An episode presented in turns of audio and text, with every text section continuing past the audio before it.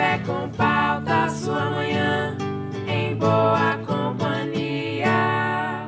Bom dia, ouvintes da Metropolitana FM. Aqui é a Rafaela Massa e nós começamos agora a 8ª edição do Café com Pauta. No programa de hoje falaremos sobre literatura, música, futebol e dicas de entretenimento durante a quarentena. E se muito mais, agora no Café com Pauta.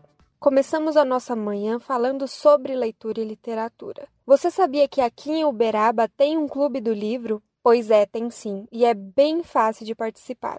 A Ana Flávia, que é uma das criadoras do clube, conta para nós como faz para participar, os benefícios da leitura e muito mais. Bom dia, Ana Flávia, bem-vinda ao nosso programa. E para começarmos, fale um pouco sobre você para nós. Meu nome é Ana Flávia Lourenço, eu tenho 24 anos e sou formada em jornalismo pela Universidade de Uberaba. Indo direto às perguntas, Ana, quando surgiu o Clube do Livro e de quem foi a ideia? O Clube do Livro surgiu em setembro de 2019. Quando eu morava em outra cidade, eu participava de um Clube do Livro e era um estímulo muito bom para ler novos gêneros e também conhecer pessoas que gostavam de ler. Assim que eu terminei a faculdade, no meio do ano passado, eu decidi voltar a ler com mais frequência e procurei um Clube do Livro aqui em Uberaba. Quando eu vi que não tinha nenhum, eu decidi chamar duas amigas, a Layla e a Lavínia, que hoje estão à frente do Clube do Livro junto comigo, para ver o que elas achavam. Elas achavam que era uma boa ideia e aí nós criamos o grupo. E como que funciona o clube? Esse ano nós estamos seguindo um desafio de uma livraria aqui de Uberaba, onde eles colocam duas opções. No mês de abril, por exemplo, nós tivemos que escolher entre um livro nacional e um livro escrito por uma mulher. Nós votamos no grupo do WhatsApp e vamos supor que foi escolhido um livro nacional. Cada pessoa, cada participante pode indicar até 3 livros.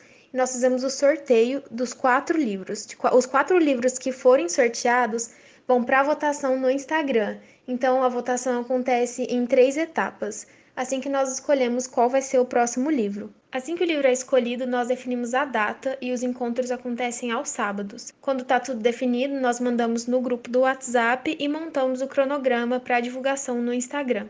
O que é preciso fazer para participar? Para participar do Clube do Livro, você só precisa estar no nosso grupo do WhatsApp. O link desse grupo fica sempre na bio do Instagram, @Clube do Livro Beraba. Existe um corpo administrativo no clube?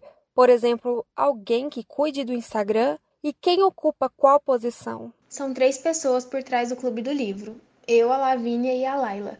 Nós dividimos todas as tarefas, mas algumas tarefas específicas são que a Lavínia faz todas as peças para as redes sociais e a Layla faz todas as legendas das redes sociais. Eu faço todas as publicações, todas as votações, todos os stories no Instagram e interajo também com o pessoal respondendo as mensagens. Foi difícil para vocês encontrar muitos participantes aqui na cidade? Foi difícil conseguir muitas pessoas e mesmo assim ainda é difícil fazer com que as pessoas participem dos encontros presenciais. Tem muita gente no Instagram que foi o carro-chefe, assim, para a gente conseguir alcançar tantas pessoas, que a gente faz publicações com frequência, bem constante mesmo, para alcançar novas pessoas em Uberaba. E no grupo do WhatsApp tem uma média entre 50 e 60 pessoas. E o encontro com mais gente não passou de 15 pessoas. Então, é difícil fazer com que as pessoas saiam mesmo da zona de conforto, de ler o livro e ficar por isso mesmo, para participarem dos encontros. A faixa etária dos participantes fica em torno de qual idade? O principal gênero é o feminino, tem mais mulheres, mas a faixa etária varia muito. Tem meninas de 15 anos até mulheres entre 30 e 35 anos que participam dos encontros presenciais e do grupo. Sabendo que a maioria das participantes são mulheres e, como você disse, foi difícil conseguir esses participantes, é correto nós falarmos que os homens não são tão apegados à leitura? Como administradora do clube, qual sua opinião? Eu sei que tem algumas pesquisas que mostram que realmente as mulheres leem mais do que os homens. Eu acredito que isso tenha um pouco de relação com o estímulo desde a infância. No Clube do Livro, de 90% a 95% dos participantes são mulheres, tanto no grupo quanto no Instagram. Já nos encontros, para 8 mulheres, vai um homem só. Então, o público é predominantemente feminino. E no momento da leitura, cada um compra o seu livro ou existe uma parceria com as livrarias da cidade? Quando a pessoa tem interesse em comprar o livro sorteado, ela tem um cupom de 20% de desconto no site da livraria Lemos e Cruz, que é onde acontecem a maioria dos encontros presenciais. Agora que estamos no meio de uma pandemia e estamos em isolamento social, como está acontecendo o funcionamento do clube? Os encontros estão acontecendo de forma online? Nesse período de quarentena, o Clube do Livro continua funcionando normalmente. A diferença é que os encontros são online pelo Google Hangouts. Nós criamos a sala e divulgamos o link no grupo do WhatsApp. E falando sobre os livros, quais os temas mais escolhidos? Os gêneros são bem variados. Nós já lemos fantasia, que foi o primeiro livro escolhido, O Labirinto do Fauno. Nós já lemos ficção científica, drama, romance, livro policial, biografia. Então, varia muito e depende do mês. Você comentou que é muito difícil fazer os participantes aparecerem nas reuniões presenciais. É possível que a falta de alguns participantes se deva porque as pessoas não conseguem terminar de ler o livro no tempo certo, ou é mais por uma falta de vontade de interagir socialmente mesmo? Eu acredito que seja ambos os motivos, porque eu sei que tem muitas pessoas que são muito tímidas ao ponto de não conseguirem ir ao encontro por ter vergonha. Tem gente que vai no encontro e fica bem caladinho, demora muito para se soltar, mas também tem pessoas que não conseguem ler o livro a tempo e também que não têm interesse de ler o livro que foi escolhido no mês. Para o Clube do Livro é um desafio fazer com que as pessoas saiam dessa zona de conforto literária. Por isso que nós gostamos quando são sorteados alguns livros bem diferentes que a maioria das pessoas não leram. Aí nós insistimos ainda mais, batemos na tecla que a pessoa deve ler aquele livro, que ela deve experimentar um novo gênero. E é interessante que na maioria das vezes dá certo. As pessoas chegam nos encontros falando: nossa, que legal, nunca achei que eu ia gostar de um livro de ficção científica, por exemplo. Aí a pessoa passa a ler mais livros desse gênero. E como acontecem os encontros? Cada um já chega e fala a sua opinião sobre o livro, ou existe um roteiro preparado para a ocasião? Sempre que nós estamos lendo um livro para o Clube do Livro, ao longo da leitura nós paramos e fazemos anotações, falamos o que a gente está achando, como está sendo essa leitura, porque aí durante o encontro nós vamos lembrar só de ler essas anotações e vamos expor nossas opiniões. E muitas vezes, na verdade, na maioria das vezes, as opiniões são diferentes, então cada um expõe o seu ponto de vista, por isso que é interessante. Para essas pessoas que são mais tímidas é um exercício, né? Você já percebeu alguma mudança nessas pessoas? Sim, sempre quando a pessoa vai no primeiro encontro, ela não fala quase nada, só fica ouvindo. Já no segundo, no terceiro encontro, ela começa a se soltar, já começa a conversar mais, expor suas opiniões, e é muito interessante ver essa evolução. No caso de quem tem uma leitura mais devagar, também é um exercício, certo? Com o hábito da leitura, a pessoa vai começando a ler mais rápido. Sim, nós damos um intervalo entre 20 a 30 dias para a pessoa conseguir ler o livro, e nós deixamos livre. Eu sei que tem algumas pessoas, alguns clubes do livro, que separam por capítulo. A pessoa tem que ler na primeira semana do capítulo 1 ao 7. Mas no Clube do Livro aqui de Uberaba, nós preferimos deixar isso livre para a pessoa ler no tempo dela. Se a pessoa não tiver finalizado o livro, mas mesmo assim quiser participar do encontro, ela também pode, sem problemas, mas ela deve ter a ciência de que no encontro nós falaremos sobre absolutamente tudo, sobre o livro no início, meio e fim. Mas não é um problema, sempre tem algumas pessoas que vão sem ter lido o livro ou tendo lido só um pouquinho. Normalmente, quando a pessoa não lê o livro, mas quer ir mesmo assim, é mais para conhecer, para ver como que funciona o Clube do Livro, e aí no próximo a pessoa lê e participa da discussão. Você concorda que clubes do livro são atividades que deveriam ser incentivadas desde a escola? Sim, com certeza. Eu acho que além das aulas de literatura, onde os alunos já têm que ler livros obrigatórios, alguns clássicos, também seria interessante se as escolas se empenhassem um pouco mais em projetos relacionados à leitura com livros mais leves, livros de ação, de fantasia, para poder estimular mais a leitura. E Ana, como que o hábito da leitura te ajuda no dia a dia? No meu caso, ao longo dos anos, lendo bastante, eu percebi 3 principais mudanças. Uma é que eu conheço muitas pessoas diferentes que eu não conheceria em outro lugar, a não ser em situações relacionadas à leitura, e eu acho isso muito interessante. Eu também fico menos tempo no celular, porque o tempo que eu passava no Instagram, no Twitter, fazendo absolutamente nada, agora eu pego um livro e começo a ler, mesmo que seja no aplicativo do celular. E o hábito da leitura também melhora a escrita e isso é muito visível. No começo da entrevista, você disse que já participava de um clube do livro em outra cidade. Como foi essa experiência? Foi diferente de agora? Te ajudou a organizar o Clube do Livro daqui? A primeira experiência que eu tive com o Clube do Livro foi meio que sem querer, porque eu fui na livraria, na cidade que eu morava, em Goiânia, fui comprar o livro Jogos Vorazes, e na hora que eu tava passando no caixa, o vendedor me falou que ia ter um grupo de pessoas que iam falar sobre esse livro daqui 2 semanas lá na livraria. E eu decidi ir porque eu gostei muito do livro e a partir daí esse clube foi crescendo e no final das contas já estava com 20, 30 pessoas nos encontros. Com certeza foi uma experiência muito enriquecedora, eu conheci muitas pessoas novas, li muitos livros diferentes e me inspirou sim a começar o Clube do Livro aqui em Uberaba. E antes de finalizar a nossa entrevista, a repórter Pamela Rita conversou com algumas pessoas que já participam de clubes do livro para saber a opinião delas sobre os benefícios. Oi, meu nome é Júlia e eu faço parte do Clube do Livro de Uberaba desde os primeiros encontros. E eu acho que os benefícios de participar de um clube de leitura são inúmeros. À primeira vista, eu quis participar do clube para eu retomar o hábito da leitura, né, que sempre foi muito presente para mim, e eu tinha abandonado um pouco, deixado um pouco de lado, e foi muito positivo nesse sentido, mas eu acabei também entrando em contato com novas pessoas, num momento que, inclusive, me fez muito bem.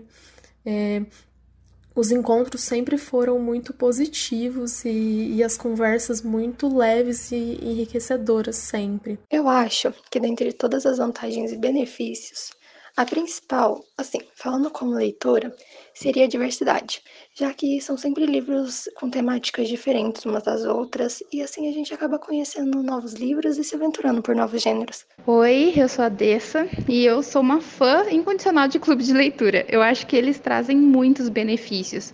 A gente se sente parte de um grupo, muitas vezes a gente faz novas amizades, amizades ainda que têm gostos parecidos com a gente.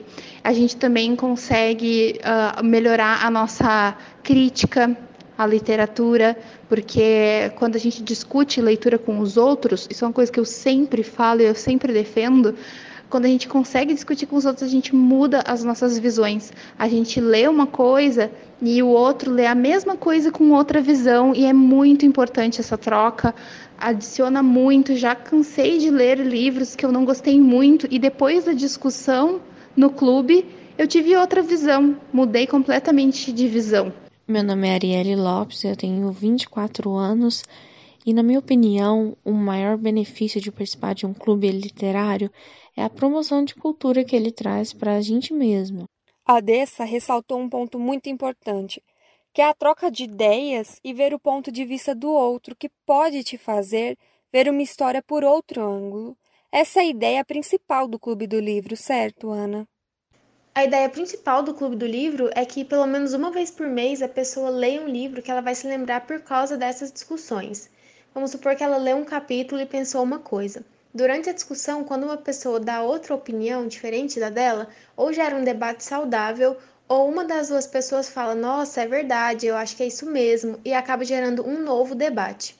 Outro ponto interessante e que a gente considera crucial é a escolha de livros que gerem um debate social. Às vezes, o tema do mês é um livro de suspense, e no encontro a gente conversa sobre tópicos sociais também, que são relacionados com esse livro. Um exemplo, a gente já conversou sobre violência doméstica, sobre racismo, então a ideia é abrir a mente das pessoas mesmo e fazer com que essa leitura em específica seja especial. Ana, muito obrigada pela sua participação. Eu espero que cada vez mais as pessoas tomem o gosto da leitura, que é tão importante para o desenvolvimento de novas opiniões e visões. Se você quiser convidar os ouvintes a participarem, fique à vontade. Eu espero que essa entrevista te incentive a ler mais ou a retomar o hábito da leitura. Lembrando que para participar é só acessar o Clube do Livro Beraba no Instagram, clicar no link da bio e entrar no grupo do WhatsApp. O Clube do Livro está sempre de portas abertas, esperando novas pessoas com novas ideias e novas visões. Eu fico por aqui, mas o Café com Pauta continua após o intervalo comercial. Fique por aí que já já tem a mesa redonda. Eu desejo um bom dia para vocês e até semana que vem. Tchau! Você está ouvindo Café com Pauta, sua manhã em boa companhia. Bom dia para você que está me escutando pela Rádio Metropolitana. Bom dia, boa tarde, boa noite para você que acompanha o Café com Pauta nas plataformas digitais. Meu nome é Diandra Tomás e agora começa a nossa mesa redonda. Hoje quem está comigo é Sara Santos e Pedro Henrique Marino. Sejam muito bem-vindos, meninos. Fica ligado que nós vamos falar da live da Ivete, notícias do mundo do entretenimento, a vitória histórica do BBB 20, o adiantamento da segunda parcela do auxílio emergencial e muito mais. Você provavelmente ouviu falar ou até deve ter assistido o novo programa de lives chamado Em Casa. O projeto multiplataforma é uma parceria entre Globo, Globoplay e Multishow, e estreou no último sábado, no dia 25 de abril. A artista escolhida para inaugurar o programa foi ninguém mais, ninguém menos que Ivete Sangalo, diretamente da sua casa na Bahia. A live levou o nome de Ivete em Casa e apresentou ao público a plataforma paraquemdoar.com.br. O site foi criado e lançado pela Globo para quem deseja apoiar institutos, fundações, entidades e movimentos sociais que estão trabalhando para minimizar os impactos da pandemia da Covid-19. Vai começar a live da alegria. Sejam bem-vindos à minha casa. Pode entrar! Empurra o sofá, minha gente! Empurra a cadeira da sala. Alô, papi, alô, filho. Coisa linda. É amor. É tanto amor que eu sinto. E foi assim que a Veveta iniciou a live, pontualmente às 10h30 da noite. Ela estava em casa de pijamão rosa de bolinhas, na companhia do marido Daniel e do filho Marcelo Sangalo. Com um palco improvisado na frente da cozinha, ela fez rolar a festa para todo o Brasil. O Daniel preparava algum quitute, o Marcelinho levava água para a mãe, dançava em toda a sua glória, tocava um instrumento de percussão e acabou sendo destaque no show da musa. O marido e o filho também foram responsáveis por uma explosão de confetes pela sala. Agora adivinha quem estava na plateia?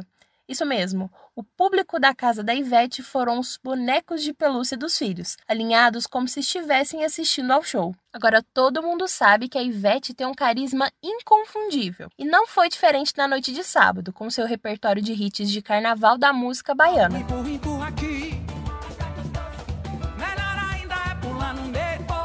Foram 2h30 de apresentação e 44 músicas selecionadas. Gente, ela não perdeu o pique um minuto sequer. Que, mano, é intervalo? Eu não vou fazer intervalo, não. O pijamão rosa já estava completamente suado. Minha gente, botei esse pijama pra gerar uma naturalidade. O bicho tá queimando aqui. Muita gente vai concordar comigo quando eu digo que esse foi, de longe, o melhor figurino das lives brasileiras. A energia da Ivete contagiou todo mundo em casa. Minutos antes de acabar a live, a Veveta chegou no seu pico de animação com uma sequência de sucessos da disco music. Como a própria Ivete disse na live, teve até um embromation. Ela queria cantar a música I Will Survive, de Gloria Gaynor, mas não sabia a letra. E é claro que a Veveta falou isso do jeito mais espontâneo possível, do seu jeitinho Ivete Sangalo de ser. Essa eu não sei a letra decorada, então vou meter meu embromation.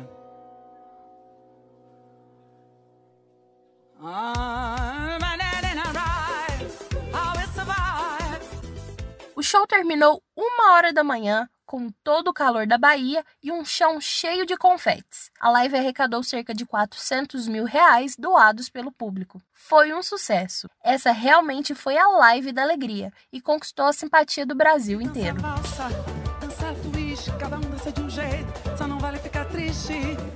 Recentemente, a União Brasileira dos Compositores, a UBC, e o Spotify lançaram um fundo de ajuda para compositores e artistas atingidos pela crise do novo coronavírus. A iniciativa leva o nome de Juntos pela Música. Para se candidatar ao benefício, é necessário ser filiado à UBC. Essa instituição representa 30 mil associados, entre autores, intérpretes, músicos, editoras e gravadoras. Serão disponibilizados R$500 mil pela União Brasileira de Compositores.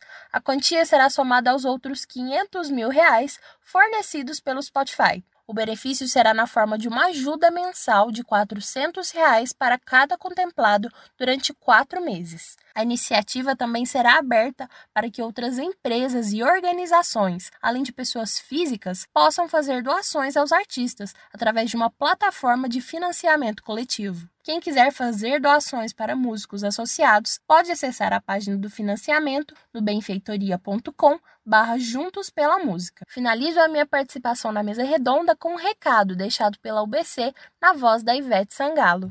É hora de retribuirmos quem faz música para o nosso coração dançar e a nossa alma voar.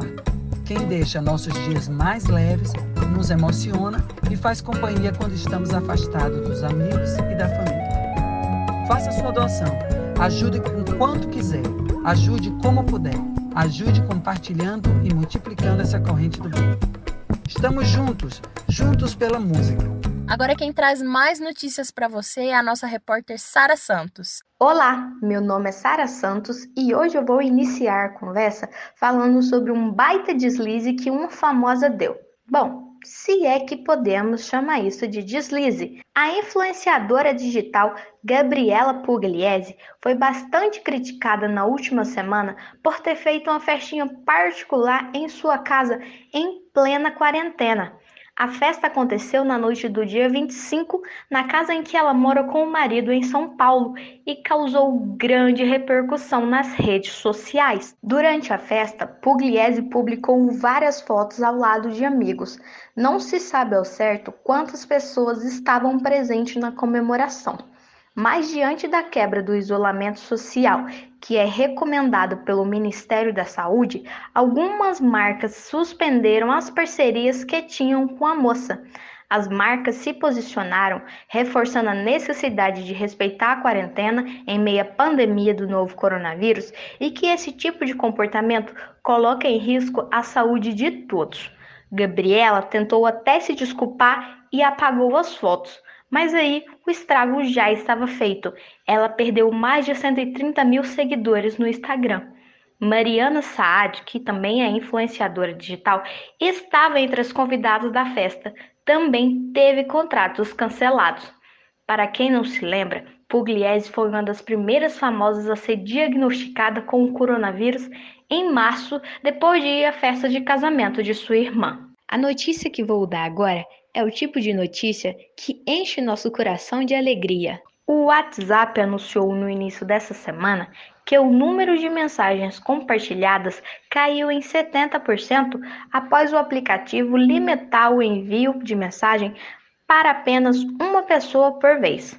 O aplicativo de mensagens mais usado do Brasil afirmou que a mudança serve para combater a desinformação e reforçar o caráter privado e pessoal da plataforma. A empresa disse ainda que a mudança não teria acontecido apenas no Brasil, motivada por pressão política. A empresa está colaborando no combate à disseminação de informações falsas durante a pandemia do coronavírus em parcerias com a Organização Mundial da Saúde e governos locais para levar notícias confiáveis a toda a população.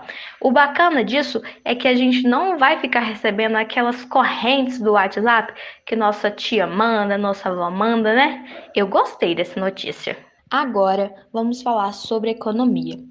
Muitas pessoas que estavam ansiosas para receber a segunda parcela do auxílio emergencial no início dessa semana ficaram desapontadas.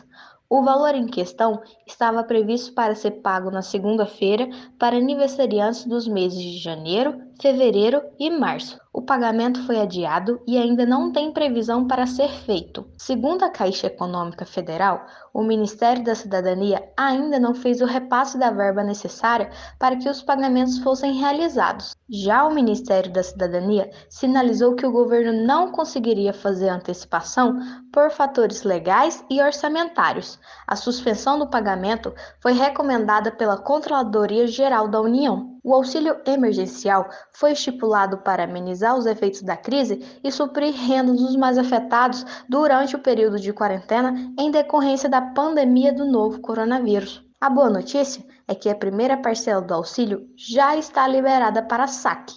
O recebimento do auxílio foi disponibilizado na última segunda-feira, de acordo com a data de nascimento dos beneficiários. Eu quero agradecer a atenção de todos os ouvintes do Café com Pauta e agora eu vou passar a palavra para o meu querido amigo Pedro Marino.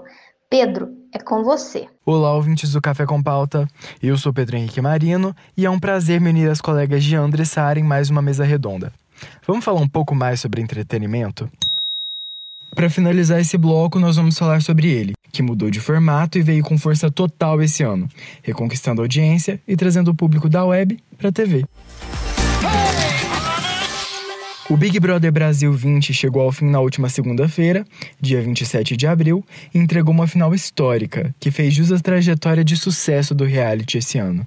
E justo em uma edição em que foram evidenciados tantos casos de machismo, assédio e preconceito, a final foi feminina, repleta de brilho e representatividade. O top 3 do BBB 20 foi composto por Manu Gavassi, Rafa Kalimann e Thelma Assis. Após uma retrospectiva emocionante que exibiu momentos catárticos da edição mesclados com a repercussão dos acontecimentos aqui fora, Thiago Leifert deu início ao anúncio dos resultados da votação que mobilizou milhões de pessoas ao redor do Brasil. Com 21,9% dos votos, Manu Gavassi conquistou o terceiro lugar no pódio. Dona de uma trajetória marcada pelo protagonismo de momentos memoráveis do reality, Manu executou simultaneamente ao programa estratégias de marketing nas redes sociais que atraíram a atenção e o engajamento do pessoal aqui fora. Então, essa sou eu, tentando descobrir, assim como vocês, who the fuck is Manu Gavassi.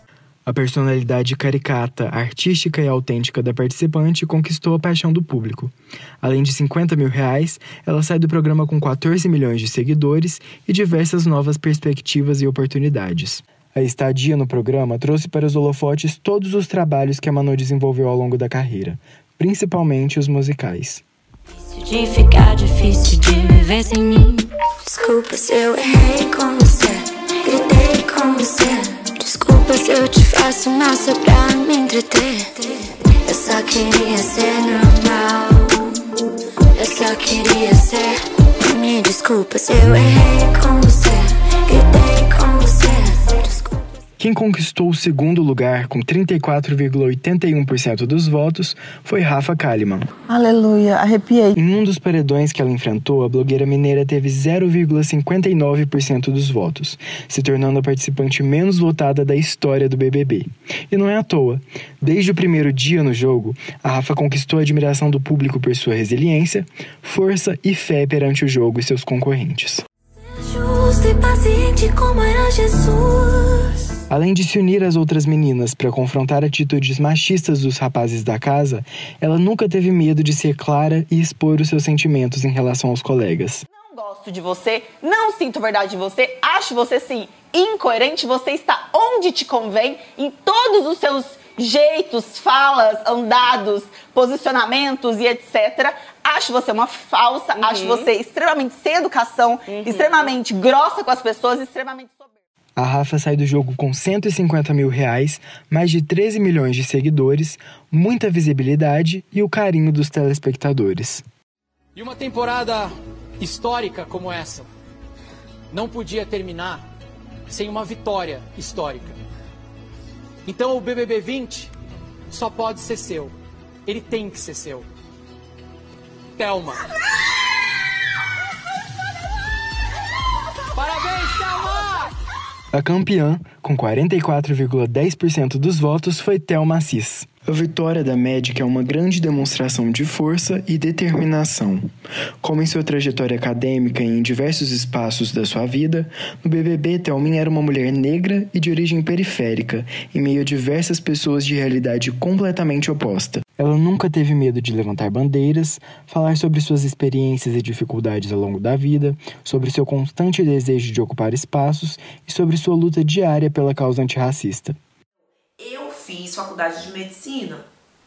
Das 100 pessoas que tinha na minha turma, eu era a única negra. Ah, que legal, parabéns pra você. Ótimo. Eu era bolsista, porque como eu falei, eu não tinha dinheiro pra fazer balé. Quem dirá pra pagar uma faculdade de medicina particular? Então eu fui lá e consegui minha bolsa. E aí eu fui obrigada a ouvir que os alunos bolsistas não iam conseguir concluir a faculdade, não iam conseguir acompanhar o curso. A Thelma foi a última integrante restante do grupo Pipoca, composto por anônimos, e a primeira negra retinta a vencer o Big Brother Brasil. Ela faturou R$1,5 milhão e a simpatia, a torcida e o coração do público brasileiro. Pessoal, a mesa redonda fica por aqui, mas fiquem ligados, porque vem aí o Expresso Cultural com a minha amiga Gabi Oliveira. Tchau, tchau! Café com Pauta, sua manhã em boa companhia. Bom dia, ouvinte! Nesse momento tão difícil, sabemos que ficar em casa é o ideal para evitar o contágio e a transmissão da Covid-19. Eu sou Gabi Oliveira e no quadro de hoje eu vou te indicar 5 filmes para você assistir com a família enquanto fica de quarentena. O primeiro filme é Até o Último Homem. Nessa história nós vamos acompanhar o jovem Desmond, um médico do exército americano que durante a Segunda Guerra Mundial se recusa a pegar em armas. Durante a Batalha de Okinawa ele trabalha na ala médica e salva cerca de 75 homens. Um fato muito importante deste filme é que a história é baseada em acontecimentos reais. O filme é dirigido por Mel Gibson e estrelado por Andrew Garfield. O nosso segundo filme da lista é Dois Papas. O cardeal argentino Jorge Bergoglio está decidido a pedir por aposentadoria devido a divergências sobre a forma como o Papa Bento XVI tem conduzido a igreja. Com a passagem já comprada para Roma, ele é surpreendido com o convite do próprio Papa para visitá-lo. Juntos, eles precisam superar suas diferenças e construir um novo caminho para a Igreja Católica. O filme é dirigido pelo brasileiro Fernando Meirelles e estrelado por Anthony Hopkins e Jonathan Pryce. Agora, para quem gosta de Harry Potter e tá morrendo de saudades, vai aí um spin-off do Bruxinho, Animais Fantásticos e Onde Habitam. Um excêntrico magizoologista carrega uma maleta cheia de animais mágicos coletados durante suas viagens pelo mundo. As criaturas acabam saindo de sua mala em Nova York e agora ele precisa usar suas habilidades para capturá-las. Lembrando que o terceiro filme da saga será ambientado no Rio de Janeiro nos anos de 1930. Eu já estou muito ansiosa para esse filme, mas calma que ainda dá tempo de assistir ao segundo filme da franquia também. Se você é daqueles que acham que desenho animado é só para crianças, eu preciso te indicar o filme Divertidamente e te mostrar que esse pensamento já é ultrapassado. Divertidamente é um filme para todas as idades e você pode aproveitar esse tempo com os filhos. Vamos a uma pequena introdução. Com a mudança para uma nova cidade, as emoções de Riley, que tem apenas 11 anos de idade, ficam extremamente agitadas. Uma confusão na sala de controle do seu cérebro deixa a alegria e a tristeza de fora, afetando a vida de Riley radicalmente. Esse filme foi vencedor do Oscar de Melhor Animação em 2016. Tem uma parte lá do filme meio tristinha e eu acabei chorando bem pouquinho mesmo, sabe? Nada demais. E o nosso último filme da lista dá uma aula de atuação, e é Histórias de um Casamento, produção original da Netflix. O filme mostra a história de um casal que estão passando por muitos problemas e decidem se divorciar. Os dois concordam em não contratar advogados para tratar do divórcio, mas Nicole muda de ideia após receber a indicação de Nora Fanchal, especialista no assunto. Surpreso com a decisão da agora ex-esposa, Charlie precisa encontrar um advogado para tratar da custódia do filho deles, o pequeno Henry. O elenco traz Scarlett Johansson e Adam Driver, indicado a melhor ator no Oscar deste ano. Eu vou ficando por aqui. Semana que vem a gente se encontra de novo e fique agora com o Expresso Cultural. Olá, ouvinte da Rádio Metropolitana Uberaba, meu nome é Vitória Oliveira e a partir de agora você embarca no nosso Expresso Cultural, um espaço dedicado à cultura e aos artistas da cidade. E hoje, a nossa entrevistada é a escritora Ana Neri. Ana, para começar a nossa conversa, eu gostaria que você se apresentasse e contasse um pouquinho de você. Bom dia a todos. Primeiramente, eu gostaria de agradecer o convite. Para mim é uma honra estar aqui hoje falando do meu trabalho, falando daquilo que eu acredito, falando de literatura. Meu nome é Ana Carolina, eu sou natural de Uberaba, tenho 21 anos. Para quem se interessa em saber, sou virginiana com ascendente em virgem. Sou estudante de psicologia e escritora desde 2016. Ana, quando surgiu o interesse em escrever histórias? Desde muito nova, eu escrevo bastante E essa é uma afinidade que, desde que eu me entendo por gente, esteve presente na minha vida. Ao longo da minha jornada escolar, eu fui sendo incentivada e motivada a continuar escrevendo por todas as pessoas que estavam à minha volta. Ao longo da minha formação enquanto ser humano, enquanto pessoa, eu fui construindo uma visão de literatura que é a visão que hoje me engaja. É uma visão que me faz acreditar em uma literatura muito possível, em uma literatura muito acessível. Os seus livros se encaixam em qual gênero? Eu tenho livros juvenis, eu tenho livros de romances, eu tenho livros de crônicas, eu tenho livros de poesia, eu tenho livros de contos. Eu não prezo por me limitar, eu prezo pela liberdade de poder escrever coisas novas a cada dia. Conta pra gente, quantos livros você já escreveu? Eu já escrevi 7 livros, e são eles: Paralelas que se cruzam, Docemente Passarinho, Um Conto para Luísa, Como as Relações São Mediadas pela Internet, Poetize-se, Com Carinho Lorena e Entre Laços e Estrelas. Quantos deles já foram publicados? Todos eles foram publicados, sendo 4 deles físicos e 3 e-books que fazem parte de um projeto lindo que nasceu a partir da minha visão de literatura. Esses 3 livros, eles me dão muito orgulho porque nasceram de uma inquietação minha em relação à literatura, no sentido de eu me questionava o que eu posso fazer enquanto autora para tornar essa literatura mais acessível. E para você, quais são os benefícios do e-book e do livro físico? O e-book, ele está na nossa mão a qualquer momento, ele pesa menos que um livro, ele está a um toque, né?